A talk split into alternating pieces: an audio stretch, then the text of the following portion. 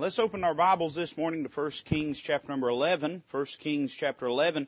While you turn there, I want to say a, heartfelt thank you to all those that labored in our absence. I heard everything went great and uh, I appreciate the Lord's goodness, appreciate the faithfulness of God's people, and uh, I appreciate you not splitting the church or getting in fist fights or uh, anything like that. Or if you have done that, I appreciate you keeping your mouth shut about it. Amen.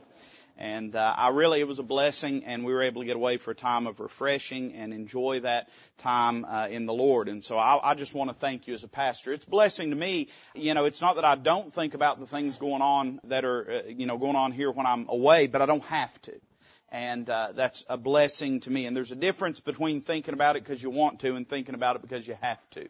And if you don't know there's a difference, then you need a vacation. Amen. 1 Kings chapter number 11. I'd like to begin reading in verse number 14. Now, this is a record of some of the things that Solomon, uh, the king over Israel, experienced during his reign. Now, I want you to notice a trend, a theme here, uh, beginning in verse number 14. The Bible says, And the Lord stirred up an adversary unto Solomon, Hadad the Edomite. He was of the king's seed in Edom. For it came to pass when David was in Edom, and Joab, the captain of the host, was gone up to bury the slain after he had smitten every male in Edom. For six months did Joab remain there with all Israel, until he had cut off every male in Edom, that Hadad fled, he and certain Edomites of his father's servants with him, to go into Egypt, Hadad being yet a little child. And they arose out of Midian and came to Paran, and they took men with them out of Paran, and they came to Egypt, unto Pharaoh, king of Egypt, which gave him an house and appointed him victuals, and gave him land. And Hadad found great favor in the sight of Pharaoh, so that he gave him to wife the sister of his own wife, the sister of Tahpenes, the queen.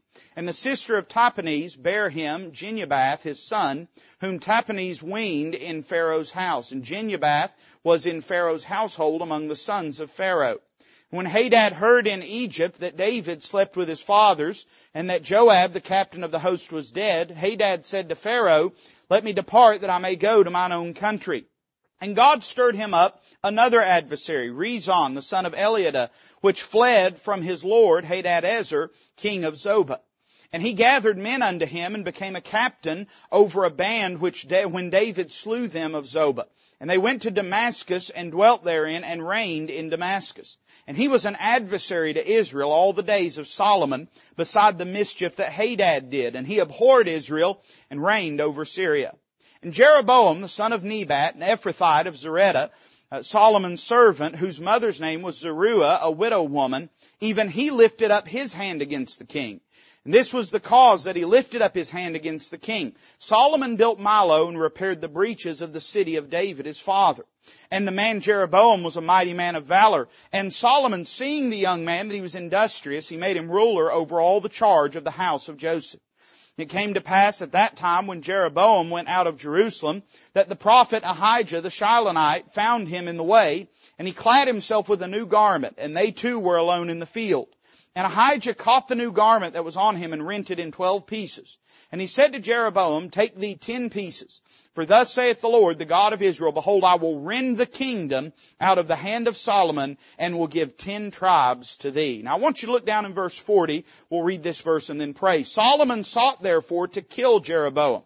And Jeroboam arose and fled into Egypt unto Shishak, king of Egypt, and was in Egypt until the death of Solomon. Let's stop and pray. Father, we love you this morning. Thank you for the house of God. Lord, thank you for Walridge Baptist Church, these sweet people. Lord, I pray that you'd help me today as I minister the Word of God to them. Lord, to completely get out of the way. May I hide behind the shadow of your cross. Lord, may they not see me, but see Christ and hear your word, Lord, and may you do a work today in their midst that would bring you glory, that would edify them, that would draw us closer unto thee. Lord, I'm so thankful for your provision, your protection over us. But Lord, now this morning we pray for your presence, Lord, not just your express presence, but your experiential presence. Lord, may you walk these aisles, may you stir hearts, and may your will be accomplished in a way that would bring you glory. Lord, we love you, and we ask all these things in Christ's name. Amen. In 1 Kings chapter number 11, we have a record of some of uh, Solomon's adversaries during the reign uh, of his days. The Bible lists for us, in fact, on three separate occasions, we find this word adversary. Verse 14 says that the Lord stirred up an adversary unto Solomon. How many of you have ever had an adversary in your life? I'm talking about just somebody just set out to make your life their problem all the time. Just set themselves against you. Well, this was how this man, Hadad the Edomite, was for Solomon. It was, I mean, listen, you may have experienced this when you was a kid growing up. I don't know if you ever dealt with any, we didn't call them bullies back then. There's just the biggest kid. Amen. But uh, dealing with some bully that they just, they picked you out, man. They cut you from the herd. They saw you and saw that you was easy to pick on and they just made your life miserable. Hadad was this way with Solomon. He had picked Solomon out and he was going to make Solomon's life a misery day by day. Now that's one thing to have an adversary, but the Bible says in verse 23 that God stirred him up another adversary. I, tr- I just sure wish in life that my problems would line up in single file, don't you? You with me this morning? My name's Toby Weber. I'm the pastor of Walridge Baptist Church. It's good to meet you. Uh, I preach here sometimes, amen, occasionally, and I'd be much obliged if you'd help me preach a little bit this morning, amen. Uh, these other guys are better preachers than me. They don't need no amen to preach, but I'm poor preacher. I need help this morning. I sure wish that my problems would just line up single file.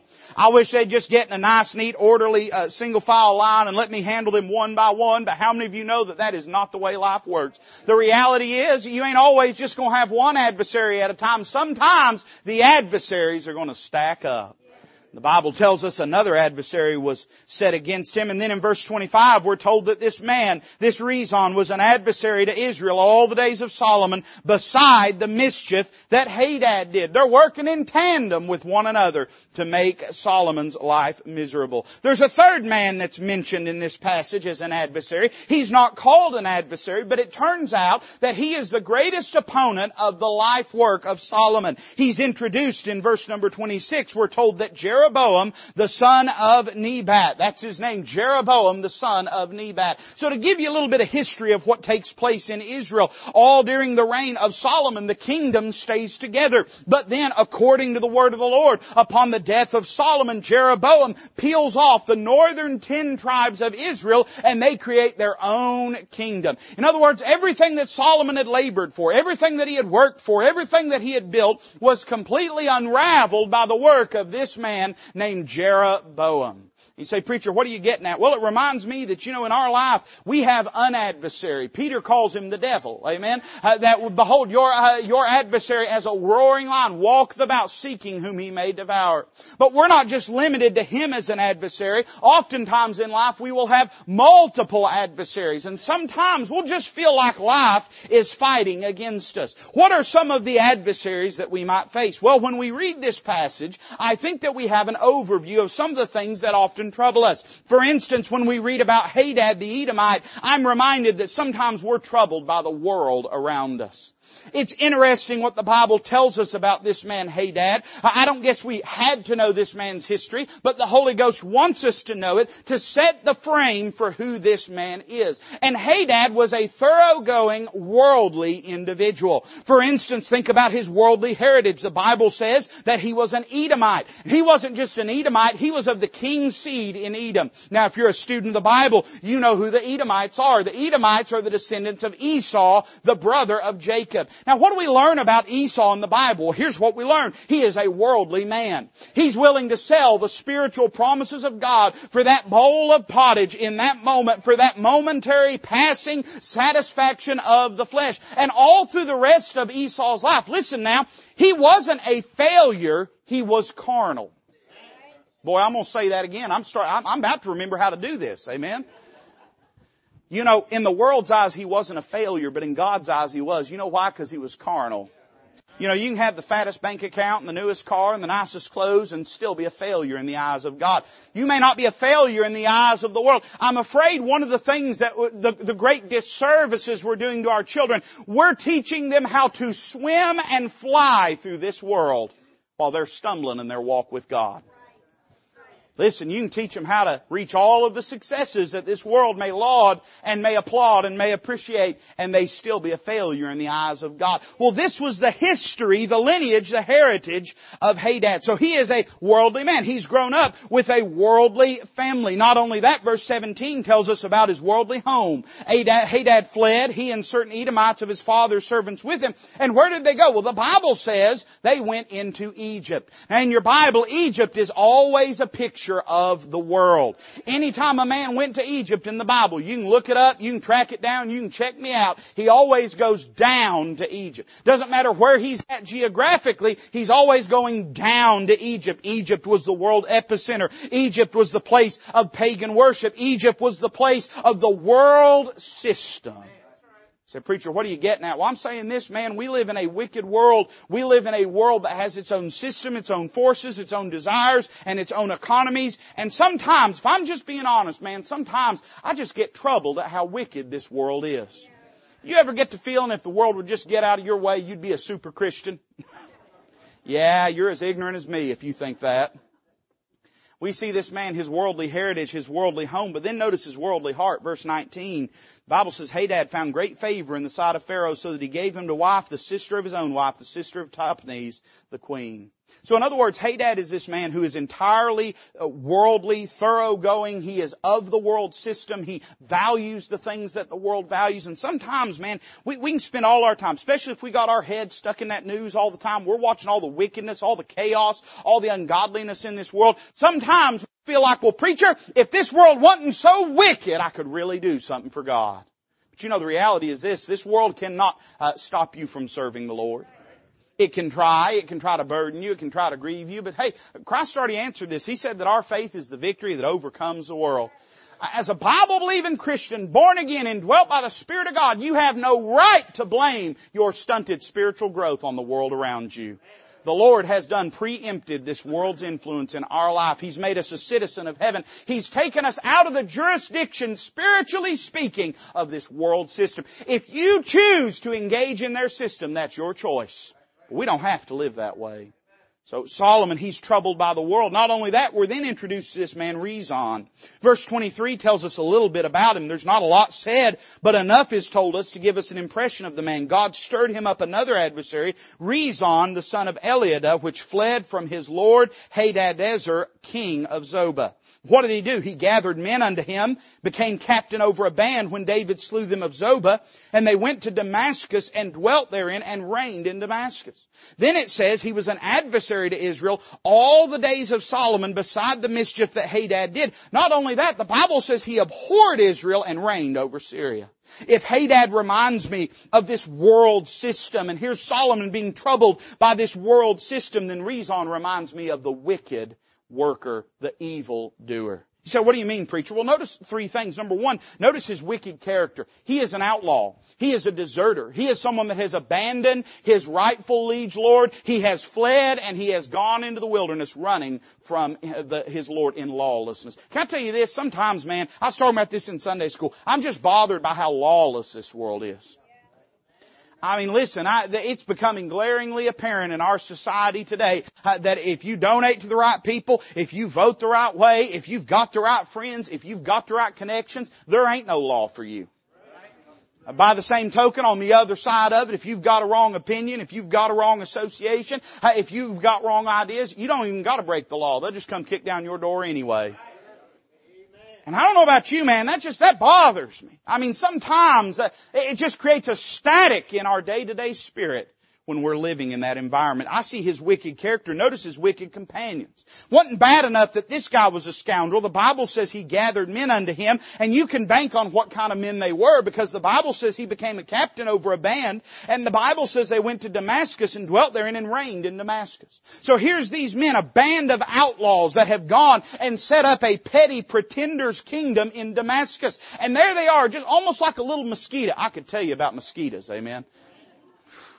I could tell you about mosquitoes. After a week in Florida, I could tell you about mosquitoes. Some of you people from Florida, I know how you got here. You just rode one of them up here. Amen. He's like a pesky mosquito just biting at Solomon.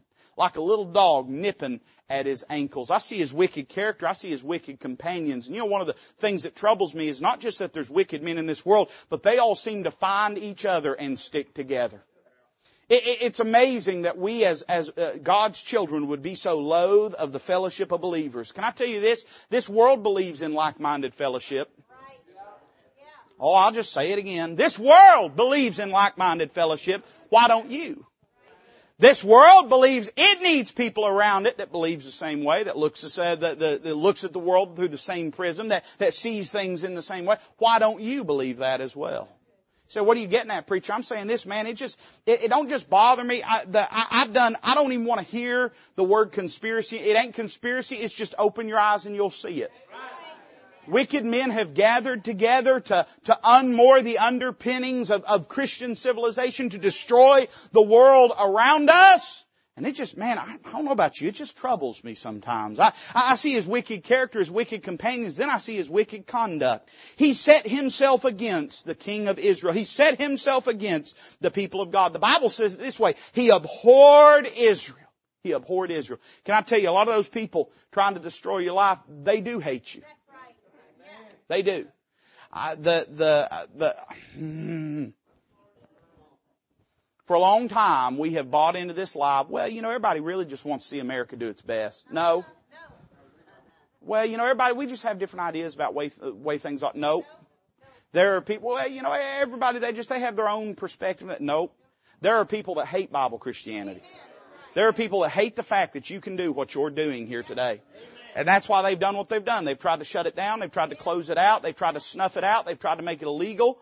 It ain't gonna get better. It's only gonna get worse in this world. I don't know, man. Sometimes it just, I don't know, it just troubles me, you know? I, I'm troubled by the world. I'm troubled by the wicked, but then I'm also troubled by the wayward. The Bible tells us about this man Jeroboam, the son of Nebat. You know, it's interesting.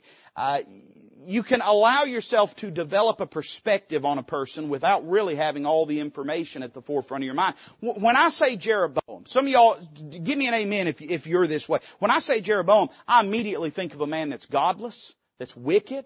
I think of a man that's a, that's an idol worshiper, that is a pagan. I think of a man that is rotten to the very core. Anybody else like that? If you're a student of the Bible and you hear, in fact, most of the time when the name Jeroboam is mentioned in the Bible, it's talking about the sins that Jeroboam walked in. King after king over Israel, it would say he walked in the sins of Jeroboam, his father, over and over and over. He's a wicked man, but you know, his life didn't start out that way. Notice what your Bible says, verse 26. It says Jeroboam the son of Nebat, an Ephrathite. Now, an Ephrathite means of Bethlehem, Judah, right? Just like our Lord. An Ephrathite of Zereda, Solomon's servant, whose mother's name was Zeruiah, a widow woman. Even he lifted up his hand against the king. Can I tell you, it troubles me for this world system to set itself against God's people. But at the end of the day, I know that we're not of this world. It troubles me for wicked men to set themselves against God's people. But at the end of the day, man, children of the devil are going to hate children of God. I, I get that. But I'll tell you sometimes what hurts us the most is when somebody that we've loved, somebody that we've cared about, somebody that we've poured our life into, when they're the ones that turn against us. Let me say it this way. Troubled by the world, troubled by the wicked, but here we see him troubled by the wayward. This story begins this way. Notice number one that Solomon protected him. We're told that Jeroboam is the son of Nebat and told that his mother's name is Zeruiah, but then we're told this, that this was a servant's family in the house of Solomon and that his mother was a widow woman. What does that tell you? Well, it tells me this, that at one point they were a whole family there in Solomon's household, and probably his father was a servant of Solomon, his mother was a servant of Solomon, but at a certain point his father died. Solomon, instead of turning him out, instead of kicking him to the curb, instead of casting him aside, he takes him in, he raises him as his own, he watches over him, he makes sure that he is provided for. In other words, this is a man that Solomon had been very good to. He protected him. Then verse 28 says this, the man Jeroboam was a mighty man of valor, and Solomon, seeing the young man that he was industrious, he made him ruler over all the charge of the house of You know part of the reason that Jeroboam was able to peel off those ten tribes? Oftentimes the northern ten tribes were called the house of Joseph in the Bible. You know part of the reason he was able to do that was because Solomon had promoted Jeroboam to being over those ten tribes in the first place anyway. So what are you getting at, preacher? Well, I'm saying this, man, this ain't somebody that Solomon's abused. This ain't somebody that Solomon has neglected, disdained, despised. This is somebody that Solomon has took into his home, has raised, has made a sort of prodigy for himself, that he has watched over him, protected him, promoted him, been every bit of good that you could be to him. Yet the Bible says this man lifted up his hand against the king. You know, one of the most hurtful things in our life, it's, we expect our enemies to be enemies. But when it's been folks we've been good to, folks that we've been better to than they have probably deserved, better to than anyone else would have been to them, done more for, and they're the ones that turn around and hurt us. Man, it can trouble you. We see that Solomon protected him, promoted him, and then he spent the rest of his life pursuing him. Verse 40. Solomon sought therefore to kill Jeroboam, and Jeroboam arose and fled into Egypt unto Shishak, king of Egypt, and was in Egypt until the death of Solomon. So in other words, Solomon is so troubled by this hurt, this betrayal, this burden that he is bearing, that he spends the rest of his life with a price on Jeroboam's head, waiting for news, listening for news, trying to get a hold of him, spends the rest of his life consumed with pursuing. Say, preacher, I, I get it, man. This world's wicked. These people are awful. Feel sorry for me, preacher. Everybody's mean to me. But you know, when I read in this chapter, there is another adversary. And this adversary is actually mentioned before we ever get to these adversaries. Let me tell you what we have a tendency to do. We have a tendency to think, well, preacher, if all these people wasn't working against me, I could really do something for God. Preacher, if all these people wasn't trying to stop me, I could really live for the Lord. Preacher, you don't understand. If this world wasn't so wicked, I could, but is that really the truth? I'll preach to you on this thought this morning, our greatest adversary. Preacher, I got some adversaries. I bet you do. Me too. But they're not your greatest adversary. Preacher, everybody's against me. Well, number one, you ain't important enough for everybody to be against you. Neither am I. But number two, even if there's a few, that ain't really your biggest problem. Can I tell you the real reason that Solomon's ministry, his reign ended the way it did? Can I tell you the real reason? We got a little glimpse of it when the Bible says that the Lord raised up and stirred up adversaries. But can I tell you really who his greatest enemy was? We find him in verse number one. Look with me. The Bible says, but King Solomon. There he is. That's the culprit. That's the man. But King Solomon loved many strange women together with the daughter of Pharaoh women of the Moabites, Ammonites, Edomites, Zidonians, and Hittites. Of the nations concerning which the Lord said unto the children of Israel, Ye shall not go in unto them, neither shall they come in unto you, for surely they will turn away your heart after their gods. Solomon clave unto these in love. He had 700 wives, princesses, and 300 concubines, and his wives turned away his heart. For it came to pass when Solomon was old that his wives turned away his heart after other gods, and his heart was not perfect with the Lord his God, as was the heart of David his father. For Solomon went after Ashtoreth, the goddess of the Zidonians, and after Milcom, the abomination of the Ammonites. And Solomon did evil in the sight of the Lord, and went not fully after the Lord, as did David his father. Then did Solomon build an high place for Chemosh, the abomination of Moab, in the hill that is before Jerusalem, and for Moloch, the abomination of the children of Ammon. And likewise did he for all his strange wives which burnt incense and sacrificed unto their gods. The Lord was angry with Solomon because his heart was turned from the Lord God of Israel, which had appeared unto him twice, and had commanded him concerning this thing, that he should not go after other gods, but he kept not that which the Lord commanded. Wherefore the Lord said unto Solomon, Forasmuch as this is done of thee, and thou hast not kept my covenant and my statutes which I have commanded thee, I will surely rend the kingdom from thee and will give it to thy servant. You know the dirty little secret the devil don't want you to know is that the real person that's keeping you from serving God is not that neighbor that annoys you. It's not that politician that's grifting you. It is not this world system that's hating you, but in fact, it is you and you alone. The greatest adversary that Solomon had was the man that looked him in the mirror every single day. The man that had the most control over his life. The man that governed him. The man that, that, that led him. It was Solomon, and we could say it this way, it was his flesh. That was his greatest enemy. Notice three things with me very quickly this morning. Notice number one, the desires of his flesh. Where did it all begin? Now, Solomon is a man just like anybody else. He, he has temptations, he has desires. Uh, there's not a single one of us that does not uh, desire to do wrong things at times. We are tempted. The problem was not that Solomon was tempted. The problem was that he yielded.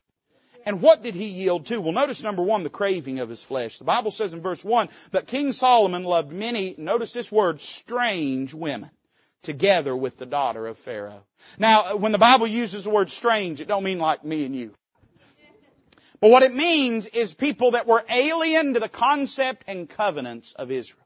People that did not know God.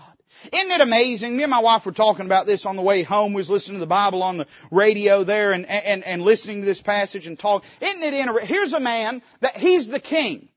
He has uh, 700 wives. He could literally have any woman that he desires.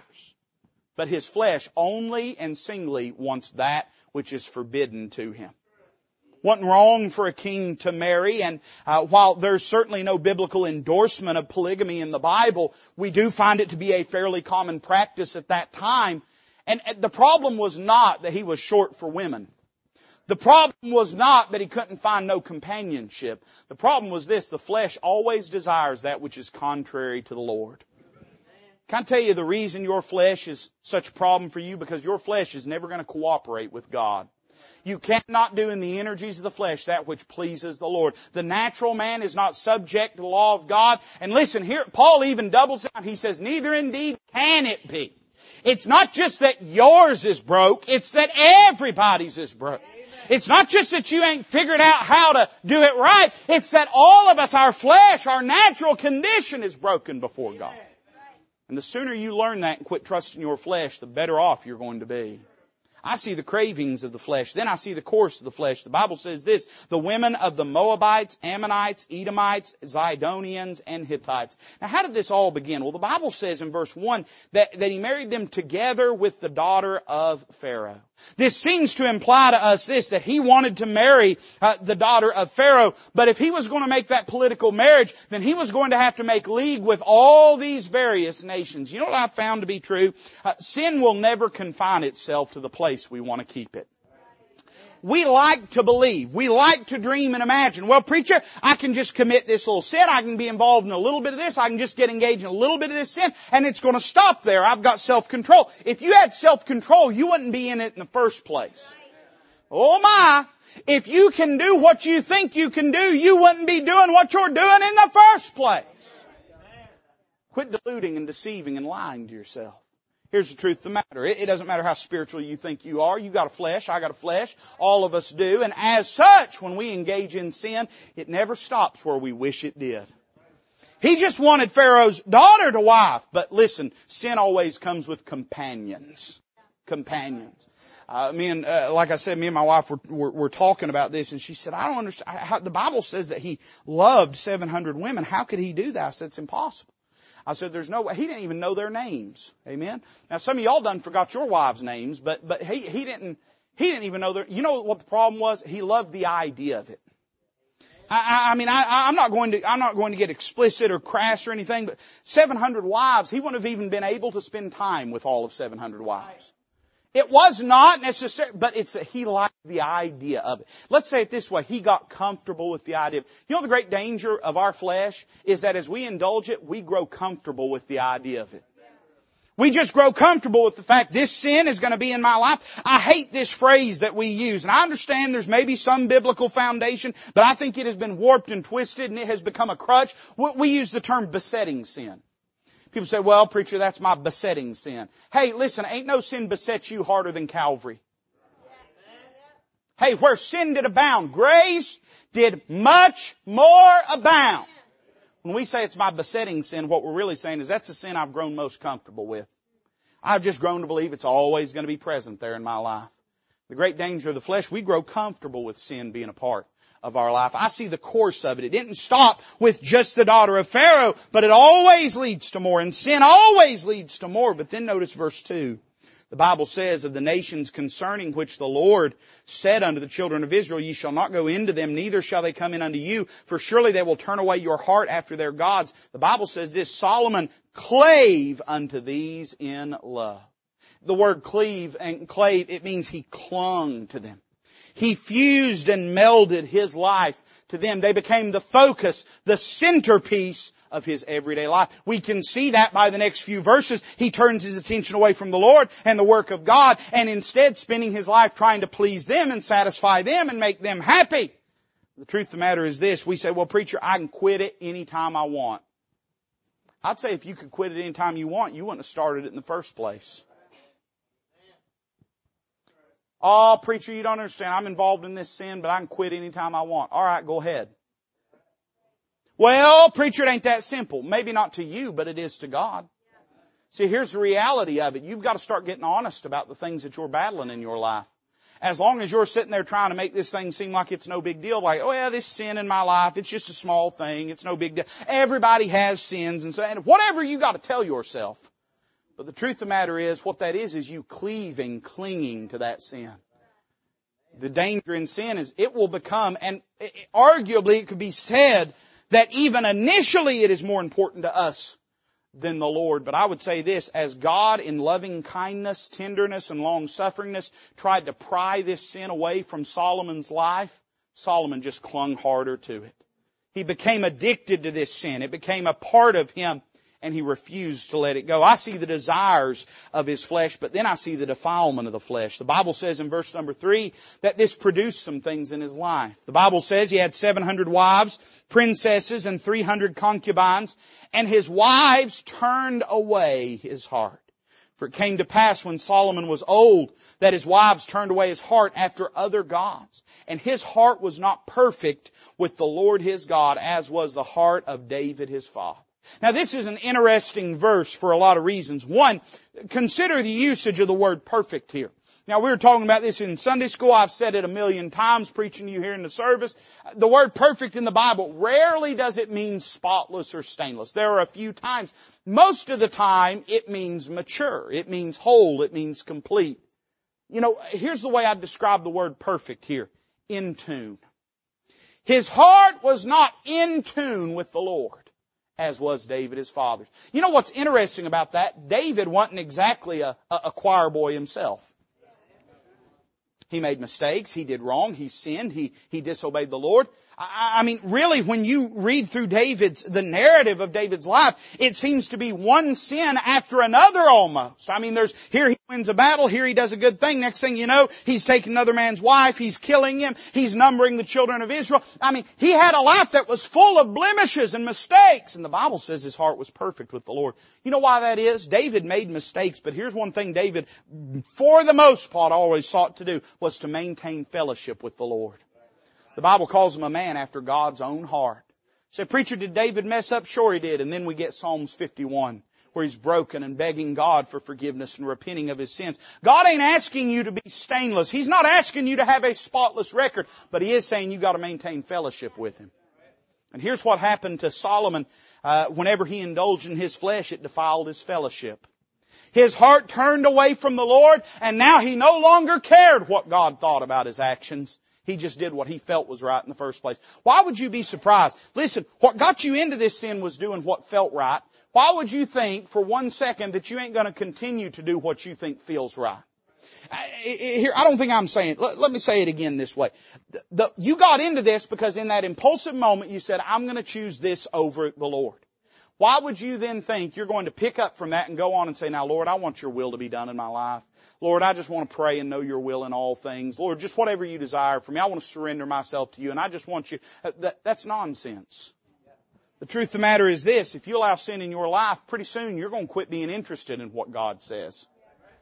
He turned his heart away from the Lord. He didn't want to listen to God anymore. He didn't want to hear what he had to say. And you think you can maintain the same Christian walk that you've had and still have sin in your life. I'm sorry. It cannot happen. I see the defilement of his fellowship. But then verse 5 says this, Solomon went after Ashtoreth, the goddess of the Zidonians, and after Milcom, the abomination of the Ammonites. And Solomon did evil in the sight of the Lord and went not fully after the Lord as did David his father. Let me say it this way, it defiled his fellowship. Number two, it defiled his worship. Uh, what, what broke on the inside pretty soon manifests on the outside. He quit praying, he quit talking to the Lord, he quit listening to God, and pretty soon he said this, what's the point in even going down to the temple anymore? I'm going to go down to this pagan uh, temple instead. I'll tell you this, and this isn't true of everyone. There's people get out of church for a myriad of reasons, but I, listen, I, that we could fill this room three times over with people that the reason they're out of church, I'm talking about people that I know personally, that the reason they're out of church today, they let some sin into their life. And pretty soon church got boring to them. Preaching got boring to them. The things of God got boring to them. They had no interest in it. Listen, if you ain't gonna listen to God, why are you coming to church? It ain't see me. If you ain't gonna listen to God, why are you coming to church? The only legitimate reason to come to church is to meet with the Lord, to hear from God, to let Him work in our heart and in our life. If you're not gonna let Him do that at the house, you probably ain't gonna let Him do it at God's house either. And so pretty soon what happened? Well, He got out. He got out. He just quit. I, I, see in this passage it defiled his fellowship, it defiled his worship. But then notice verse number seven. The Bible says, Then did Solomon build an high place for Chemosh, the abomination of Moab, in the hill that is before Jerusalem, and for Moloch, the abomination of the children of Ammon. And it didn't stop there. Likewise did he for all his strange wives, which burnt incense and sacrificed unto their God. What a sad, tragic testimony this is. I think oftentimes, again, we have this sort of perspective and perception of Solomon because of the prevailing themes in his life. But think about it for a moment. If you were a visitor to Jerusalem, you had traveled there to see Solomon's temple, this great glorious wonder. Before you ever saw the temple, you were going to see these pagan temples now. Ooh, I'm just going, to let's just stay there for a second. You want to just stay there? Let's just stay there. You got a sandwich. You packed a lunch, right? You know, the problem with the flesh, you get in the flesh, whatever you've done for God, people ain't to see that. They're to see what you did in the flesh. This is the man that built God's house on earth. But now he's not known for that. Now he's known for building these pagan temples. By the way, he built a lot more pagan temples than he did true temples. Now all of a sudden the work of his life is eclipsed and not only is it eclipsed, but he has taken his attention away from serving the Lord his God, and now he is serving these pagan gods. I've known people, you've known people like this, you serve the Lord, used to be in, used to love the Lord and be in, uh, living for God, serving in the church, and now the only place you're going to find them is at work, down at the golf course, down at the campground. What happened? Well, all of a sudden they quit serving Him, started serving them. Oh, that's okay. I'm, I, am i am not. What happened? Well, listen, you let sin in your life, it's going to defile and disrupt your work for the Lord. You won't serve God long. If you let sin in your life, you won't serve. Oh, you may come and sit in a pew. And you may amen occasionally, but you won't do nothing for God. Uh, it, it takes more than just sitting and worshiping and listening to preaching to have the strength you need to live for God. And it, it, it ain't to take long. Pretty soon, pretty soon you'll get out. Pretty soon you'll quit. You know why? Because that's really what the flesh desires for you in the first place. This was not just some unfortunate mishap. This is the design, the ministration of the flesh in a man's life. It eclipses all that God desires to do and instead replaces it with that which glorifies the flesh. I see the defilement of the flesh and then finally, and I'm done this morning, I want you to notice the damage of the flesh. Say, all right, preacher, you've showed me. I, I, can see it here. I can see how it happens. I can see what happens. But, but so what? I mean, there's lots of people, preacher, that, that live and don't live right for God and they have little pet sins in their life and things that they cling to. Why is it such a big deal if I do? Well, I think we find the answer in our text. What is so damaging about letting the flesh have the right of way in your life? Well, three things. Notice verse number nine gives us the first thing. The Bible says this, the Lord was angry with Solomon. Now that seems small. That seems slight. It seems like a, just a short statement. Just, it, it just, it almost just dumps it in your lap like you ought to just know what to do with it. You know why? Listen, you ain't gonna, if you don't love Him very much, you're not gonna be bothered if He's displeased with your life.